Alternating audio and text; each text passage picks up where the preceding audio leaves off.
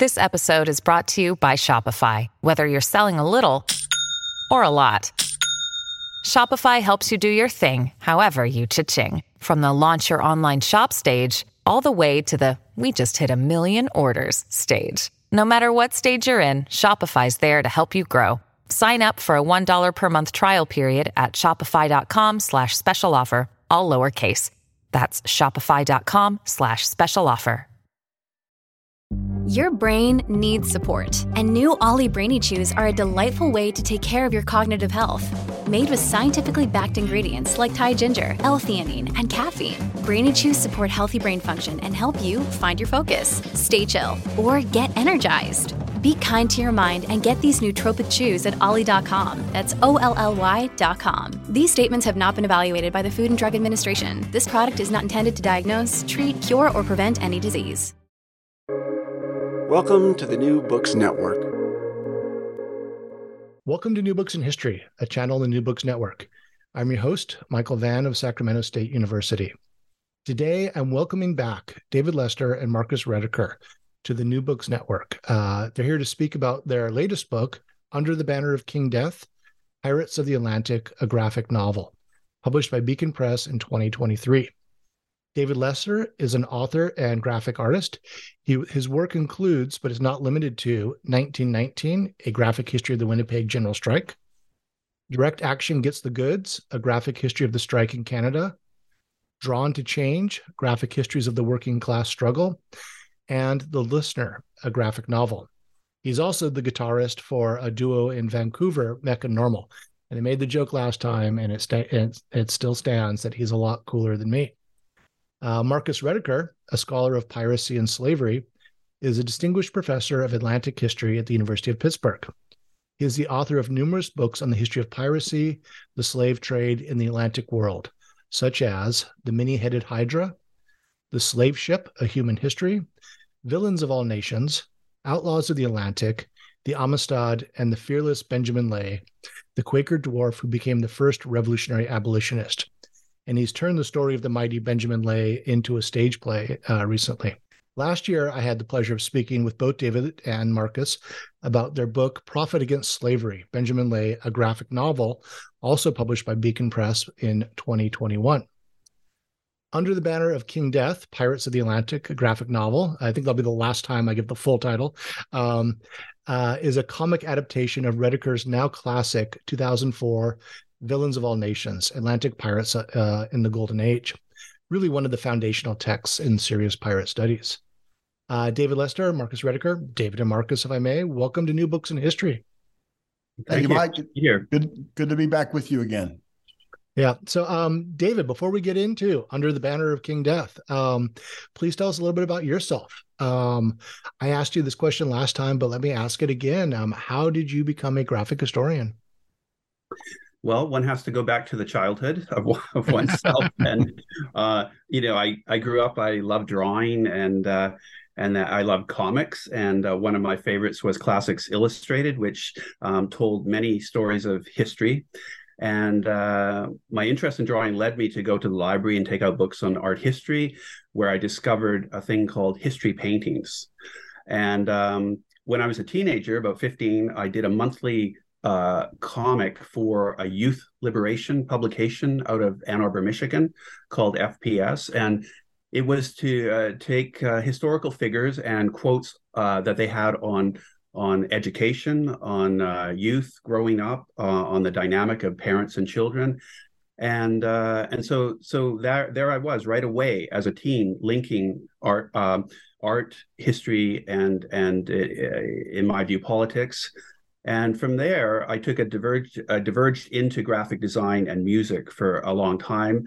And then I started a poster series called Inspired Agitators, which featured historical figures who were activists or radicals, or at a moment in time, they did something extraordinary. And from there, I created my first graphic novel called The Listener, which concerned the rise of the Nazi Party and Hitler during the Weimar years. And that led me to meet up with the Graphic History Collective, where I worked on, as you mentioned, several books on labor history, particularly 1919, A Graphic History of the Winnipeg General Strike. And that led me to working with Marcus and Paul. And Paul had been involved in, as we were talking off air, in so many projects that relate to history and graphic novels. And he was very much involved with the Graphic History Collective in guiding them and editorially working with them. And so it was that connection with him that led me to, again, working on these projects to currently the book that we're talking about today, Under the Banner of King Death. Mm-hmm. And so much of your work focuses on the history of labor activism, and your collaborations with Marcus definitely are doing history in the vein of social justice. Do you see your graphic work as a contribution to various struggles? Well, again, I have to look at it, from a personal perspective and a personal history, that my grandfather was a member of the Industrial Workers of the World, which was founded in America in the early part of the 20th century. It was a revolutionary, radical, syndicalist union. And so if we fast forward 70 years to me and my brother living in Grandpa's house, and he had died. And at the time, we had invited a speaker from the CNT in Spain, the Confederation of National Trade Unions, which is not unlike the Industrial Workers of the World, being kind of a syndicalist, kind of more veering towards an anarchist type of union. And they had just been legalized after the end of the dictatorship in the 70s in Spain. And we were part of a group that brought a member over to tell people what was going on in Spain at the time. And he stayed at my house, and so after the speech, and the next morning, I got up and got my coffee, and I walked into the living room, and there he was, sitting in Grandpa's lazy boy chair. And it was in that moment that I thought, okay, there's the thread of history from, the guy who was in the Industrial Workers of the World, that's his chair, to the guy in the CNT, and their long history, and then it's up to virtually the present day, and then. That leads me back to going 300 years to our book that we're discussing today, and I see the thread of it all to be to do with workers' rights, workers' history, labor history, and people trying to make a better world, and so the thread there, that is the importance of the linkage of all that, but I see that graphic novels are, to me, an important part of activist art, the future of activist art. And it's particularly important in education, as I see more and more teachers of history using graphic novels in that process, and that the role that they play is quite significant, because the students are the future voters, the future labor leaders, the future activists, and so the role of graphic novels is very important as a form, and then combine it with our depiction of what I would call social justice history or radical history, and so there's the role that graphic novels can play and the role that we can play as makers of graphic novels. Yeah, that's fantastic, and I think there's always a little bit of a slightly subversive element to the graphic genre. I mean, maybe it's just the stuff I read, but somewhat left of center. I mean, Doonesbury is, as a kid, I was a precocious kid reading Doonesbury, right? And this is like at, I don't know, age probably 7 or 8, I learned about the American War in Vietnam and so forth, and then think about Mad Magazine as this cultural subversive act, and then I think it was Rios's Cuba for Beginners that from the 70s or 80s that, like, as a precocious kid, probably middle school or high schooler, got me to realize, oh, comics can have a serious can be the serious medium. Well, I grew up also reading underground comics, and so the subversiveness of them, some of them may not have been particularly political, but they certainly artistically were quite subversive. And of course, you mentioned Mad Magazine. I read that all the time, and there was a subversiveness to that, which you didn't find in other mass media. And so comics have played this role that I think, even going back 300 years to people like Gilroy, who satirized the ruling classes, and even Hogarth at times. And so I think there's been a long tradition of that, including editorial cartoonists, which you don't see so much today. They're quite soft now, but the editorial cartoons in the newspapers used to be very biting, and I devoured those as well. And not to mention the great Ron Cobb, who did editorial cartoon in many of the underground newspapers in the 60s, 70s.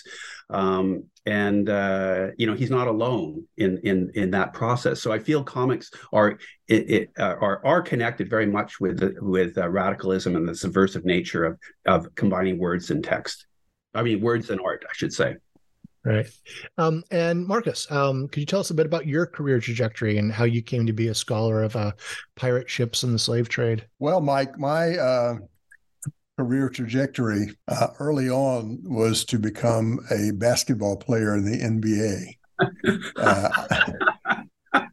Is this breaking news? Is this breaking news? Do we get a New Books History scoop? Yeah, this is a scoop. Actually, most anybody who knows me knows that I've loved the game for a long time and still do. But I played in high school, I played in college, and then I discovered that there was really a serious problem with this career plan, that I wasn't a good enough basketball player to play in the NBA. So here I am working in a factory. I dropped out of school, 1971. I'm working in a factory, taking night classes, and I meet a professor named Alan Bryceland at Virginia Commonwealth University. I'm going to night classes. And he basically shows me that becoming a historian is an option. I grew up in a working class family. I didn't know it was an option, frankly, that one could make a life around being a historian. So to make a long story short, when I went off eventually to graduate school, I was going to become a historian of slavery in the Caribbean, especially, and in North America. But when I got to graduate school, I wrote a first seminar paper on pirates, and I was hooked. So at that point, I wrote a dissertation about sailors and pirates in the 18th century. And then as I moved through subsequent research projects, I came back around to the question of slavery. And eventually, what I wanted to do was to take some of this history from below. And I think that's how I would describe not only my work, but the work David and I are doing, graphic history from below. I wanted to reach new readers, and especially younger readers. So I teamed up with Paul Buell. He made the connection to David, and two graphic novels later, with a third in process, here we are. So that's how it happened.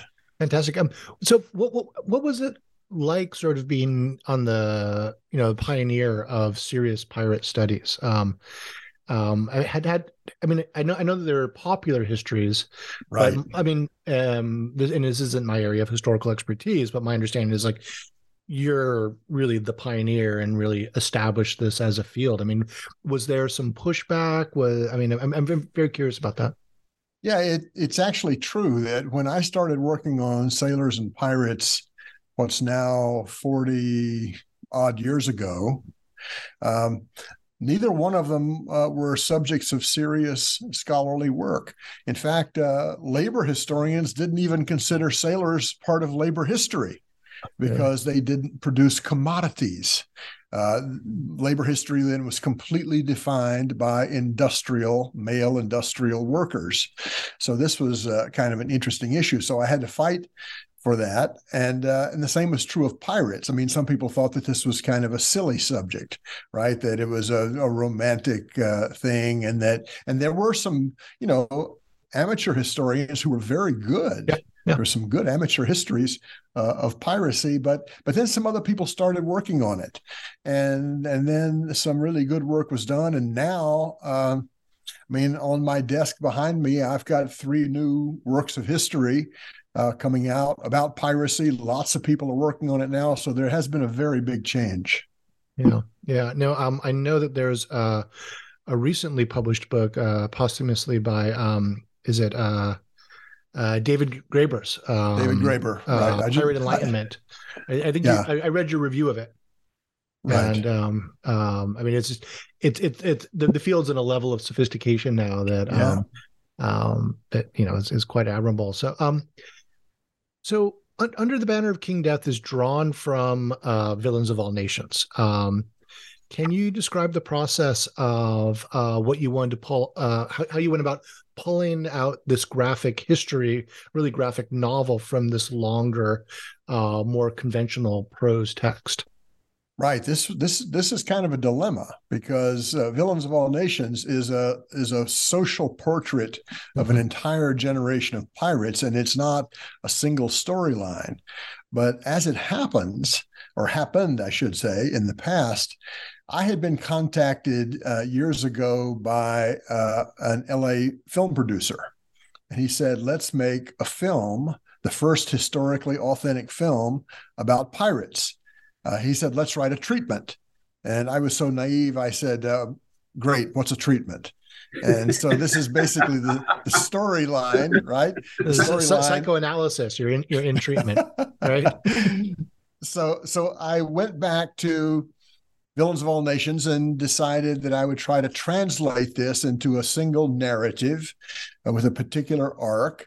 And I had a lot of trouble writing it until I decided to create some characters and then put the story in motion and follow out what happened according to those historical characters as I had studied them and as I now imagined them.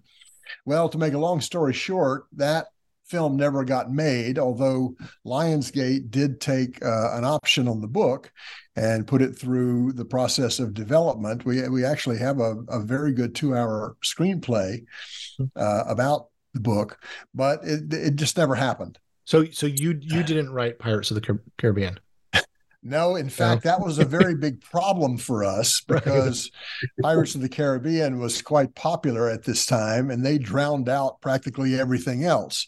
But once that thing had run its course, we did find people who were receptive to a more historically accurate depiction of pirates. And by the way, I took my children to see Pirates of the Caribbean, and their attitude afterward was never take a historian of piracy to see a pirate film because all they do is complain about the inaccuracies and how silly it looked on the screen.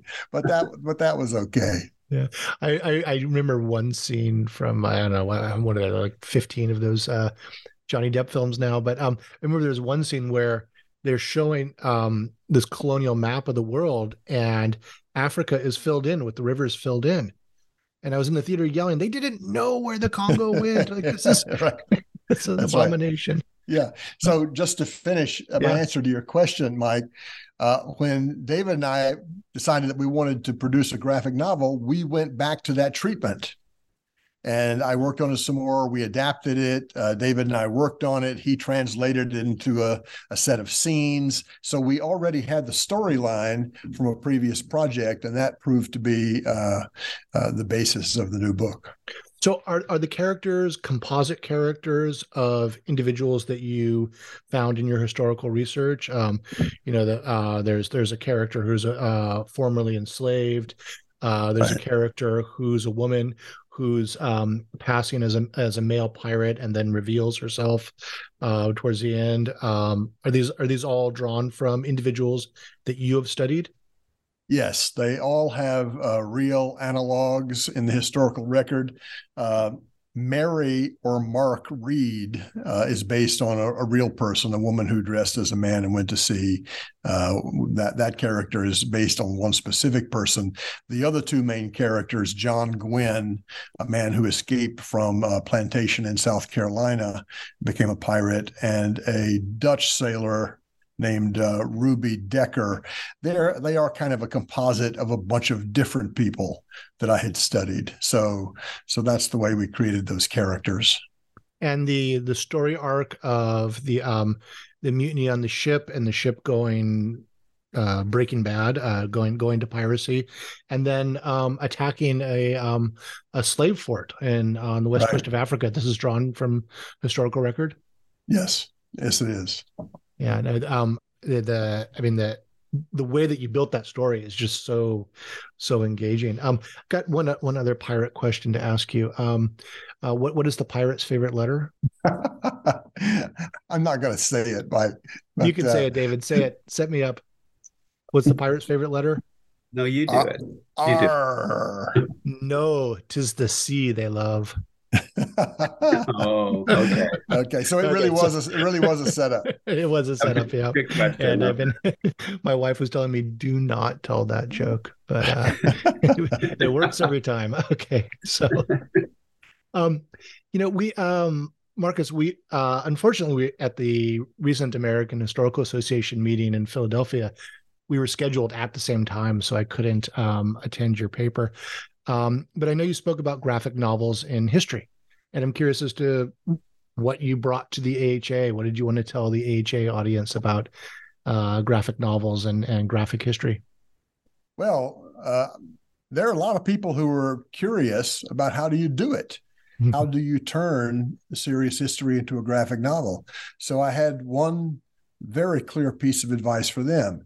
Find a great artist like David Lester, and then it gets really easy from there. It's true. I worked with Liz Clark, and it's really the artists who do the work.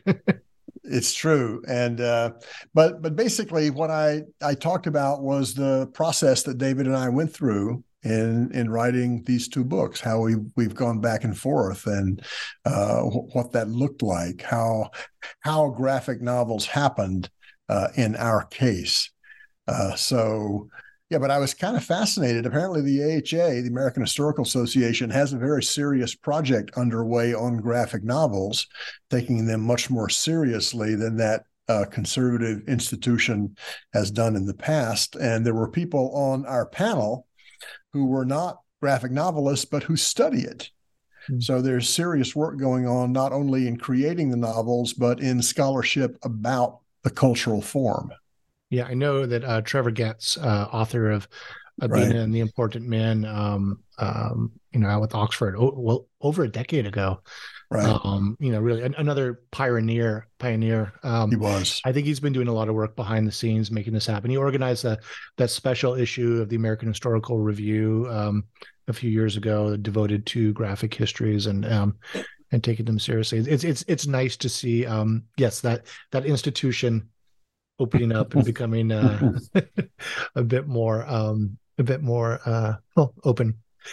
David, so how did you come into this project? This is the second time you've worked with Marcus, but how did you come into this project and go about adapting this into a graphic history? What's your perspective on the process, I guess is the question.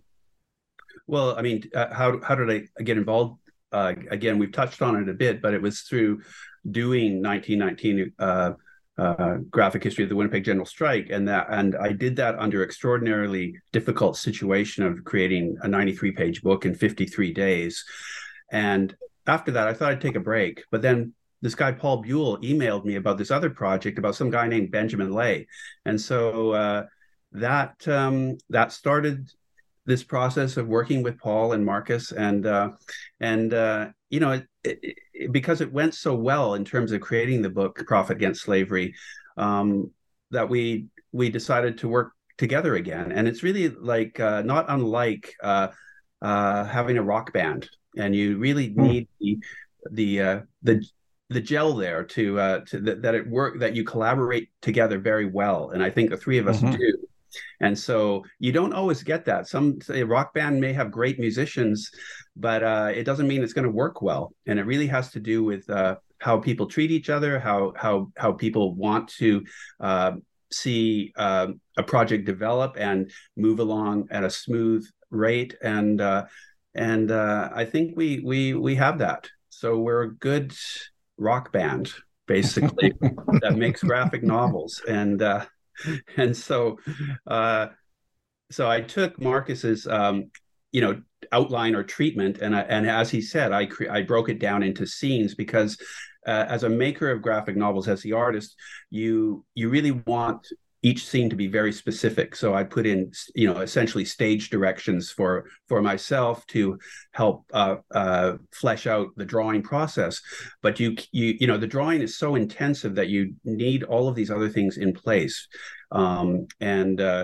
And so obviously I consulted Marcus's book, Villains of All Nations, in great detail to add as much into the story and the art as I could.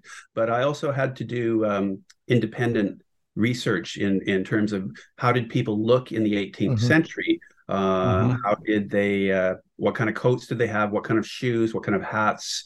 What kind of pipes did they smoke? What kind of songs did they sing? How did they dance? And you have to do this from the ruling, from the working class to the ruling class. So it's quite intensive. And remember, there are no photographs, there are no movies, no films of that time. You have to rely on whatever exists in terms of painting, which often was done for the ruling classes, and sketches and drawings that you can come across. And you have to use a certain amount of creativity as well in imagining a time. And so that goes into the process of making the book. And also I would add that when I finished the script, I did act it out with my partner, Wendy. And that was very instructive to play all these different parts and see how they sounded when you spoke them. And so that affected it as well. And we went back and forth with many drafts of the script over a period of perhaps 3 months until we were finally, fine with how it went. And even in the process of creating a graphic novel, things change, they shift, because you may think you wrote it in a certain way and it's going to work. But when you come to visualize it on the page, it may not work, and you have to modify at that point, maybe modify the text or modify what the intention was there. So it does shift at times, despite being, nailed down in terms of a script. So that was the basic process of how we work together. And I love these scenes, and especially like the battle scenes are very exciting with these big swashes of ink across the stage. And it, I think maybe I said this last time, but it reminds me of so Ralph Steadman, the Hunter S. Thompson's illustrator, with that the spilling of the ink and I mean it creates these pages that are just really exciting and gripping. And there's these other pages where you start to present some of the detail. Like there's a little aside for social history where you're showing, I think it's they meet another pirate ship. And so they start engaging in trade, and it shows some of the tools that they want to get and the medical devices. And I, I spent a good 20 minutes like staring at those medical devices and trying to just.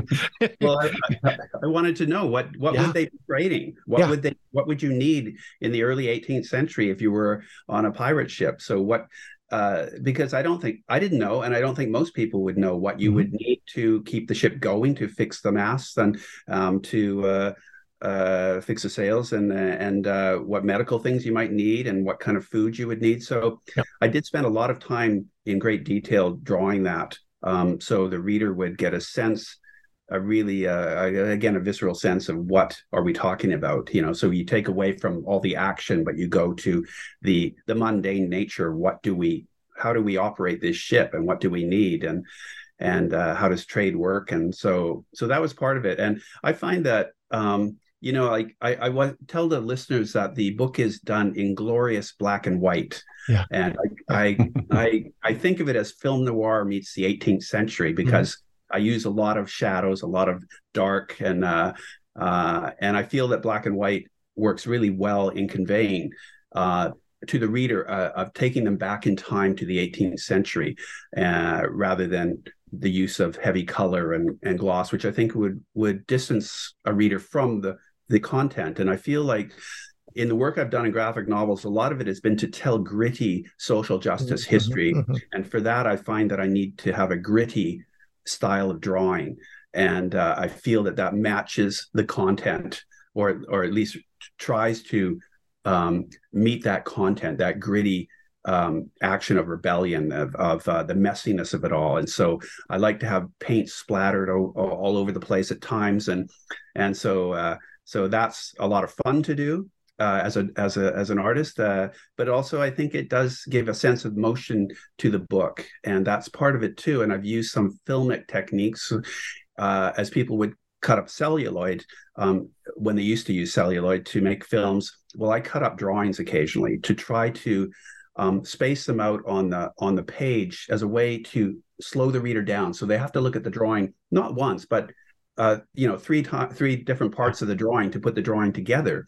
And so I feel like that's, you use every method you can to, but I feel that's a kind of a filmic method, and So that was, and actually you mentioned the excitement of the action scenes, but one of the most difficult things is to do the non-action scenes where people are deciding to vote on whether they want a democracy on the ship, and they're voting for who will be captain and who will that came off as super exciting.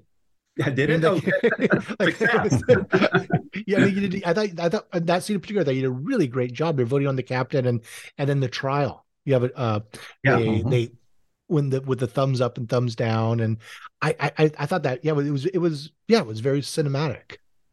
Well, good, because I felt like that's always in political art. That's often the most difficult thing to do, is to depict ideas or the details of discussions, which often is the lot of a lot of politics. So the rebellion and action and fighting is one part of it, but there's also the intellectual side of it that has to go hand in hand with it. And that's where I often feel people, don't succeed at. And I certainly was influenced by, watching films by Ken Loach, and I think he does that very well. Mm-hmm. In making, the discussions among people and making, trying to, make their lives better, that he does a very good job at making that exciting as well. So that's good.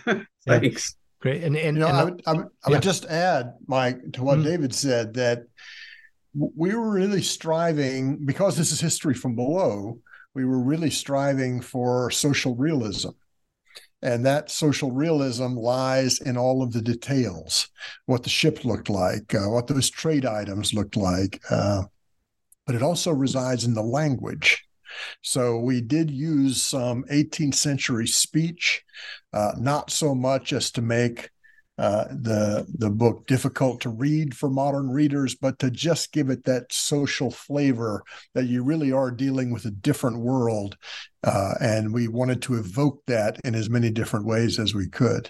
Yeah, and it comes with a glossary in the beginning for all the TARs, so we can understand what they're saying, right? No, and I another thing I really appreciated was, having spent a lot of time on boats, was the bugs and the cockroaches and the lice and the and that just reminds me of, like, having spent a week or two on a boat in the tropics, and just that, yes, that grittiness of life below decks. And I grew up on boats, and my dad would always, if there was a square rigger or something, we'd always have to go do a tour of that and see below. And he would always say, just imagine, you think about our boat and how clean we try to keep it, but, like, think about the 18th century, and it just, what an impossible task it would have been just to have a level of hygiene that we could even comprehend. So anyway, the little bugs and all that, I found that really delightful.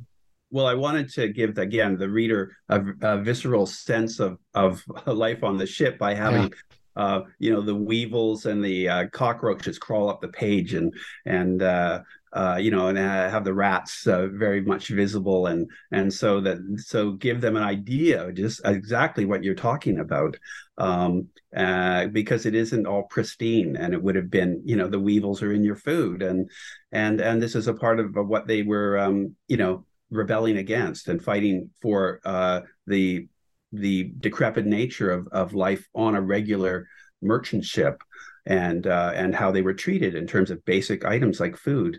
So it was important to show the weevils and to show the cockroaches, and so that was intentional. Yes, this is real social history, right? When I teach the history of cotton, and using Sven Beckert's really fantastic book, Empire of Cotton, one of the things we talk about is, what is wearing a garment like before cotton is common.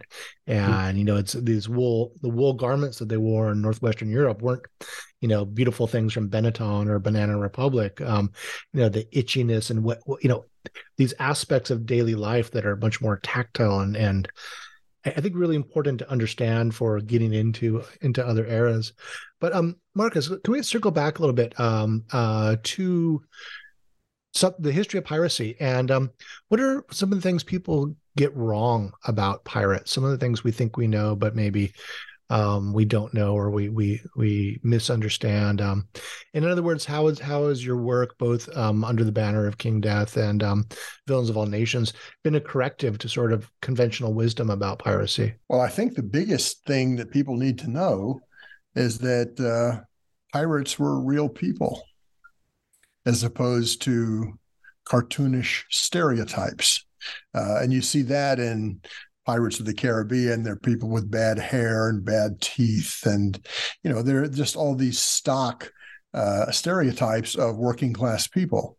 Well, I started my research all those many years ago by asking some really simple questions about these pirates. Who were they? Answer to that question: they were ordinary, common, exploited sailors who were sick of it, sick of their daily working lives on board these ships in the Navy and the merchant shipping industry. But then I wanted to say, how did they understand piracy? What did it mean to them? And then relatedly, finally, why did they do it? And once you start asking those kind of questions, rather than simply assume that there are a bunch of violent thugs who are just all about greed, then you end up with some very different historical questions about how they organized their ships.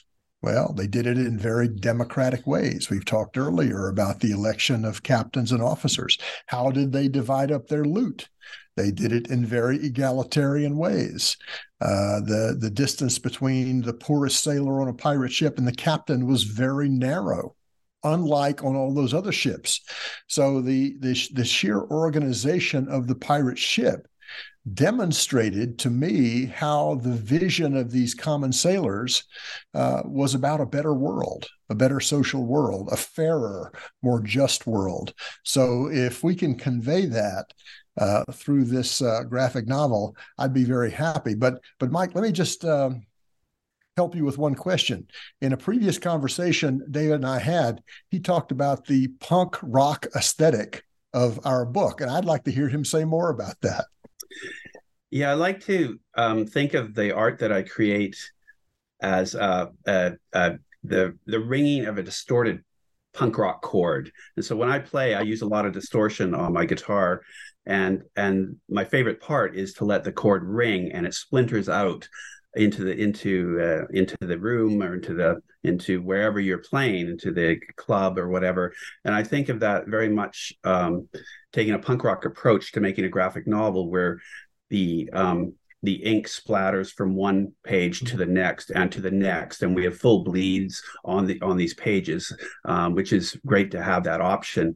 And so there is this sense of continuity over the course of a 136 page book, that the ink rolls from one page to the other. And I think of it very much in the way sound waves travel, and so that's always in the back of my mind as to how the whole thing flows together as a book. And I really almost think of it as a book, as a giant mural, if you could have it to be, you know, that large, because to me, every page is connected. And that's the way I draw, the way I design the pages. And so that's part of the process that is always there. It's the sensibilities that I took to in my band Mecca Normal with Gene Smith, that the same aesthetic decisions one makes in making an art form like music and lyrics is the same one I take with graphic design, and the same with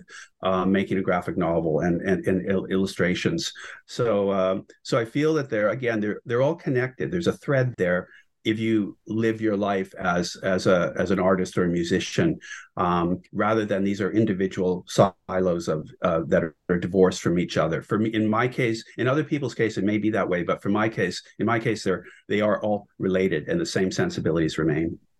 Well, I mean, with this book, I really feel that musical sense, but even more so in Benjamin Lay, which, you know, is ironically a book about a Quaker, and one thinks of, you know, sitting in quiet, but the color and the composition is, remember, like it's almost like some of the pages are screaming, like for justice and raging against against social injustices. So that I'm going to go back and reread that this afternoon with that idea of looking for the sound waves. That's fantastic. Yeah, well, I mean, with Benjamin Lay, I mean, he was actually screaming, which went against, I think, a lot of Quaker principles at the time by speaking out in the way that he did.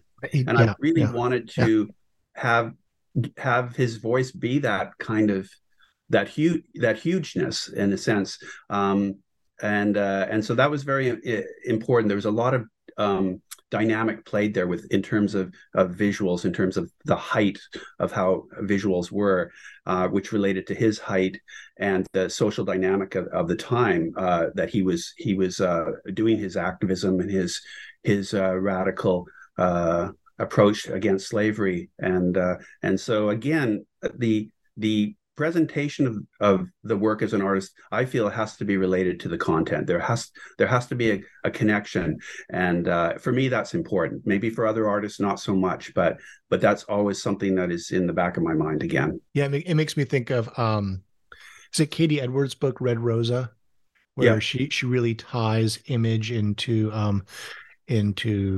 Rosa Luxemburg's life, and I give some examples of graphic histories that don't do that as well. There's one on Hannah Arendt that just caricatures of German philosophers with lots of speech bubbles. And it's like, no, like so many missed opportunities. I think both of these books, you did, fantastic job in that regard.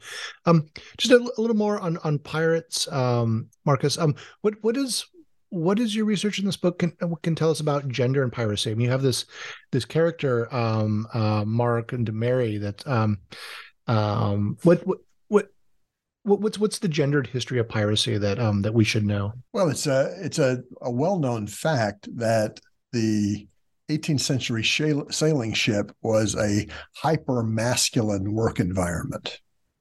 Not only because it was almost always men who worked there, but because physical prowess was a significant part of the work. So it would be easy to think that in that environment, there was no place for women. And that proves not to be true. And not only not true in the case of piracy, I mean not true in the case of deep sea sailing in general, because one of the discoveries of the last 20 years or so is that there were lots of women who dressed as men and went to sea, who joined armies, who joined navies. And moreover, they were common enough that there are a lot of popular ballads about them sung by working class people around the Atlantic. Now, in the case of piracy, we have two women pirates, one of whom is in our book, Mary Read. The other is Anne Bonny. And not only were they, powerful, swashbuckling types in every sense, they were famous in their own day. They were very well known around the world.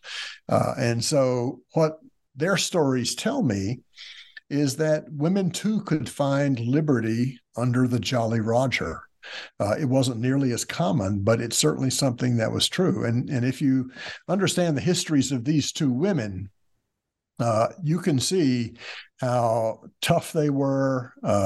Mary Read had served in the armies of continental Europe. She knew about weapons. She was physically very tough.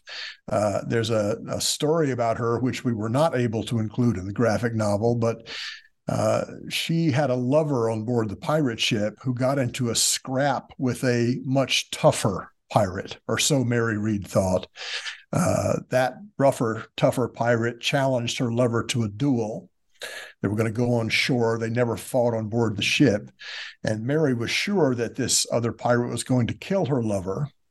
So what did she do? She picked a scrap with that same rough, tough pirate, challenged him to a duel 1 hour before the duel involving her lover, went ashore, promptly killed the man on the spot, and saved the life of her lover. So this is Mary Read. I mean, we are talking about a very tough, savvy person who commanded a lot of respect in this wooden world of the ship. Yeah, and I mean, in a related sense, I'm wondering about what your research can tell us about race and piracy and the slavery features prominently in Under the Banner of King Death. One of the most important findings, Mike, of Villains of All Nations is that a very large percentage of the members of pirate crews were people of African descent. And I'm not talking about a handful. I'm talking about 20, 30, 40, 50%. So there are a very large number of people on board these ships. And one of the big questions is, where do they come from? Well, a lot of them are escapees from the plantation system. And people have asked me, why would European pirates want to take these African or African-American people on board? There were some pretty good reasons, not all of them ideological. I mean, they were accustomed, these sailors, to working as part of the motley crew, right? So the multiracial workforce was something they were all very accustomed to, but they wanted people to join the pirate ship who would be loyal to their enterprise. And I can promise you, a person who had escaped slavery on a plantation could be a very loyal member of the crew. And on top of that, it turns out, this is another major discovery in the past 20 years or so, a lot of the Africans who were enslaved and forced on slaving vessels and carried across the Atlantic had military training back in West Africa. Mm-hmm. This is actually one of the keys to why Toussaint L'Ouverture and his army in Haiti were able to win their independence from France. There were a lot of trained soldiers among the enslaved. So race is kind of a fascinating thing in this situation. I think that's very important. I mean, the main character in our book is an escapee from slavery in South Carolina. That was a very big part of the world that we are writing about. Mm-hmm. And then you've touched on this previously, but what does piracy tell us about the Enlightenment and Enlightenment thinking in the Atlantic world? Well, what it tells us is that the Enlightenment was not simply a process of middle and upper class gentlemen in the salons of Europe, sipping their brandy and having their enlightened thoughts. That Enlightenment happened from below, and that it happened among pirates. They found ways to live together, to work together, to build something new together. There's you could say that the pirate ship was utopian for the common sailor, but I resist that description because utopia means no place. This was a very real place.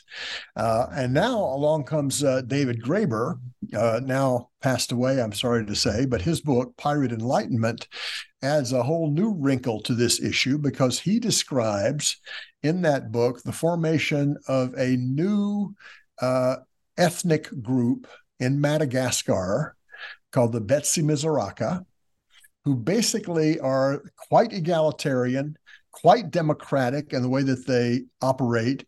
And he argues, and I think shows very convincingly, that that culture is based on the principles of pirate ships, because lots of principles settled in precisely that part of Madagascar. They took Malagasy wives.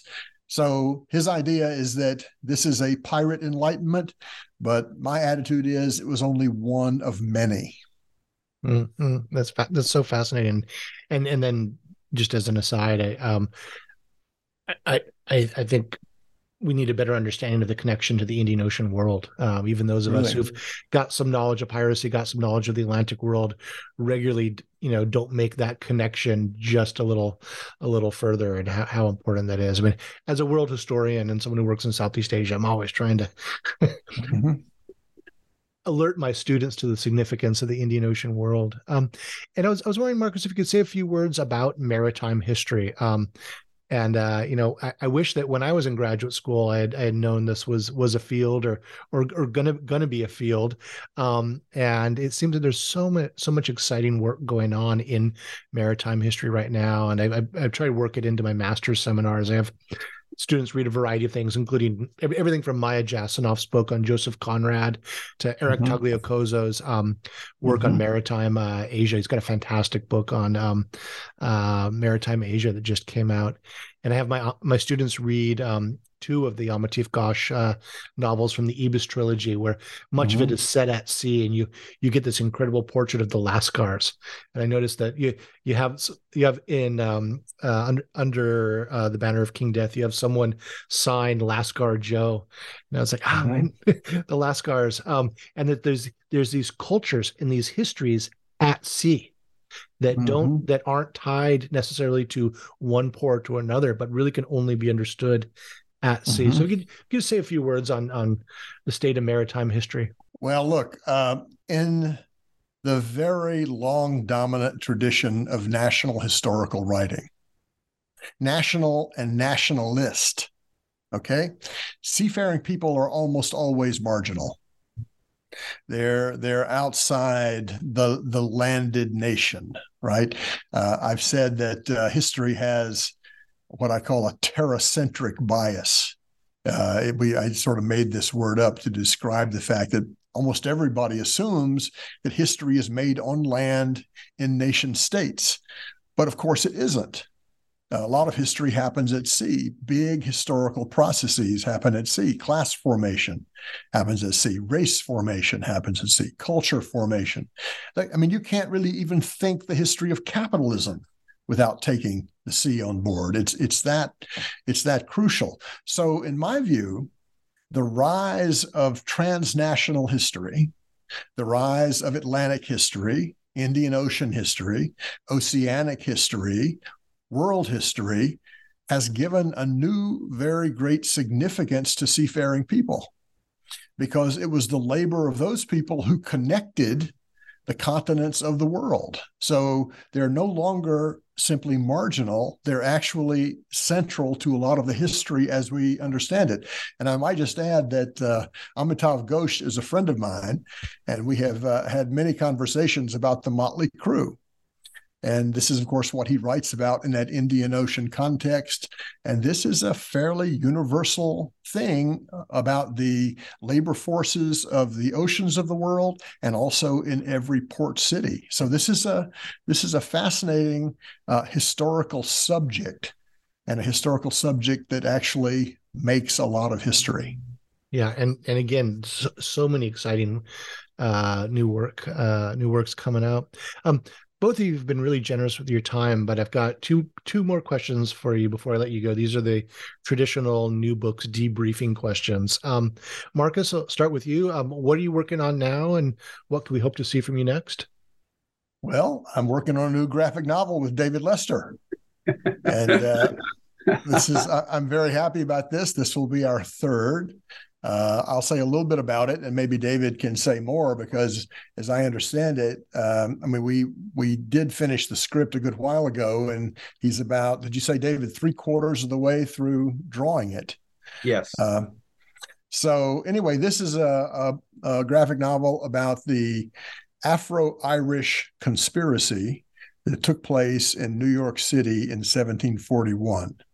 A remarkable story. It was what we're doing is based on a chapter in that book you mentioned, Mike, The Many-Headed Hydra, which I wrote with Peter Linebaugh, and so we're it's a third History from Below, and I think it's a pretty exciting opportunity, because what you see in that uprising is people of African descent, people of Irish descent, mulatto Cuban sailors, the Motley Crew of the waterfront coming together to plan an insurrection, an uprising from within the city.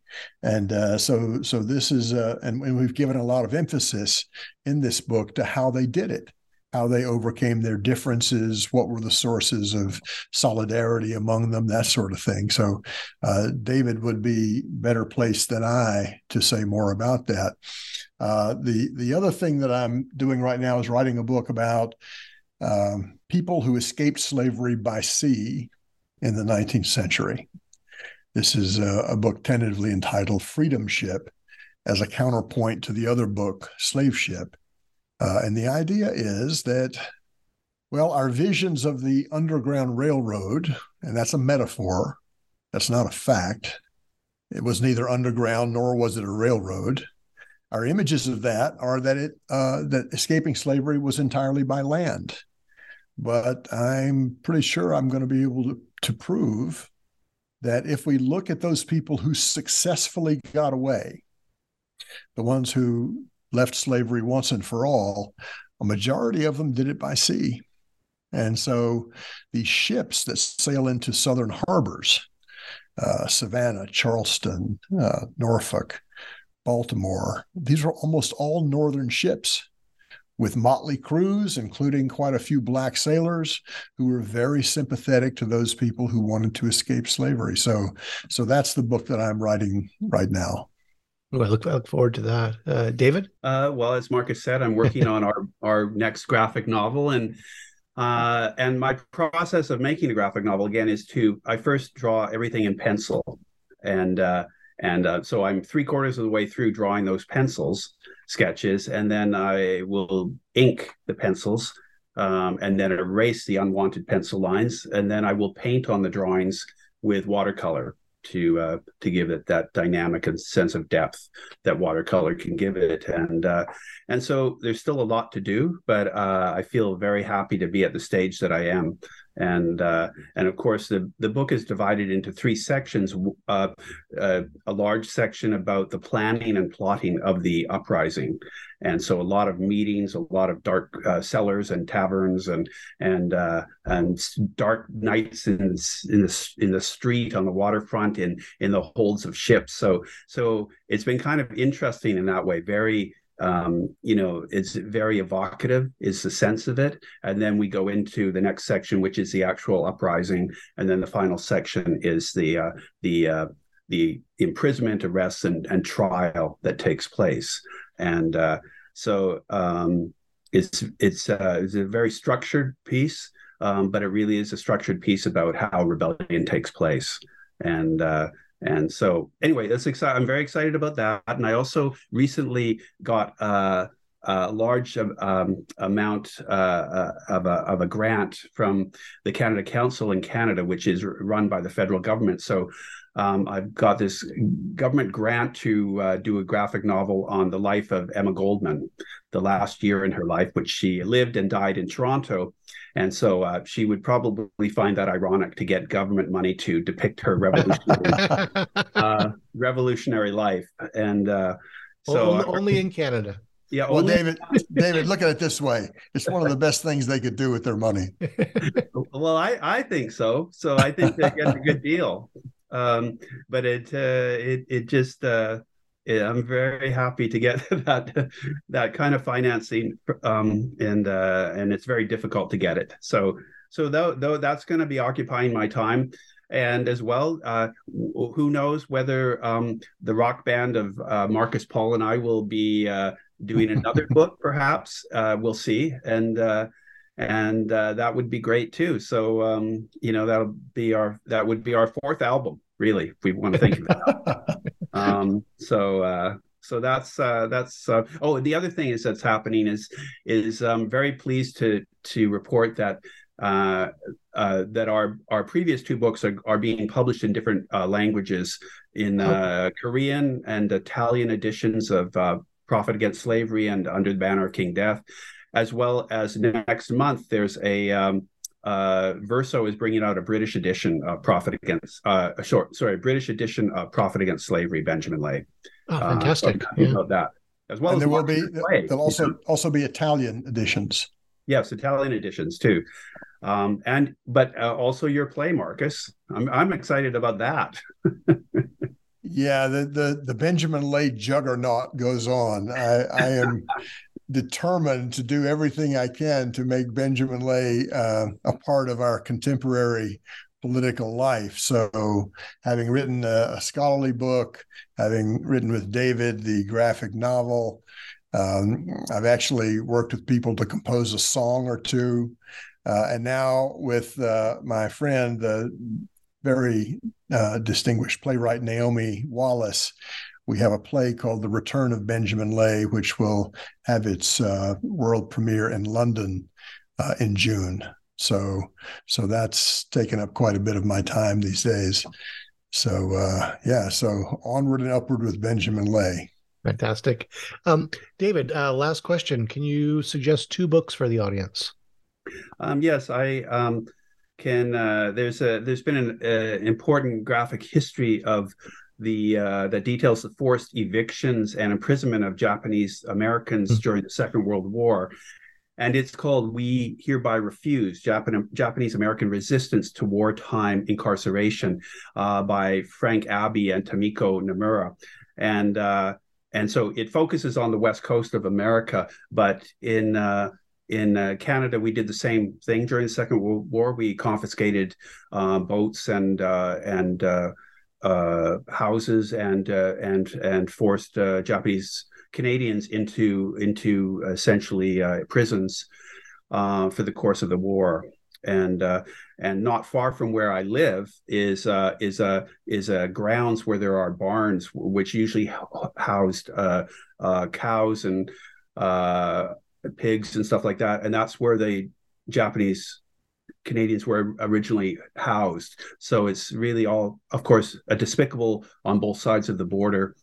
And we do have a plaque there. Finally, after about 50 years, they put a plaque there to acknowledge this injustice. And so anyway, it's a very good book. We Hereby Refuse, it's called. And the other one is Save It for Later: Promises, Protest, and Parenthood by Nate Powell.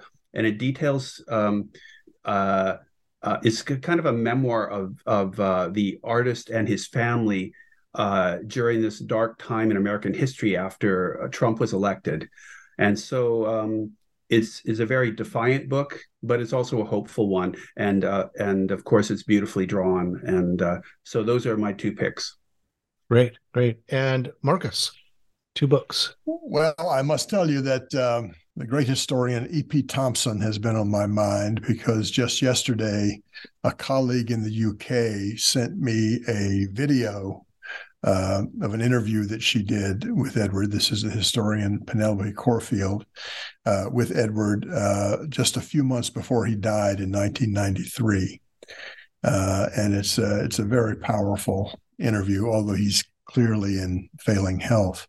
So I would recommend to people that they read not one, but two classic works of history from below.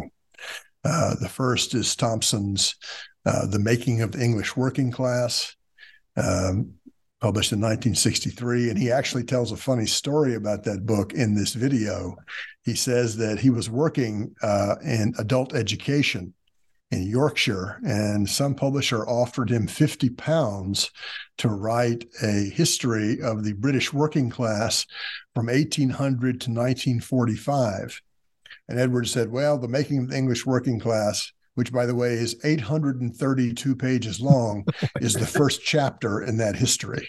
That's great. So, and the other book is another classic by C.L.R. James called Black Jacobins, which is, I think, one of the very best books ever written about revolution, about Toussaint Louverture and the uprising in Haiti, then called Saint-Domingue, began in 1791, finally completed in 1804.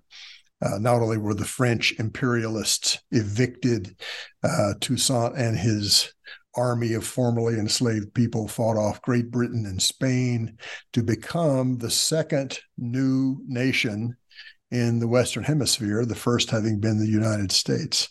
So I'm happy to recommend Thompson and James, because those two historians were really instrumental in the way that I see the past. I learned so much from them, and I do think your listeners would enjoy reading these two works. And your collaborator, Paul Buell, is a biographer of C.L.R. James. Yes, he is. He was actually, Paul deserves credit for having done a great deal to introduce C.L.R. James to American readers. People forget how little known James was outside of left-wing political circles. But Paul wrote the authorized biography with the cooperation of James and his friends and family. Right.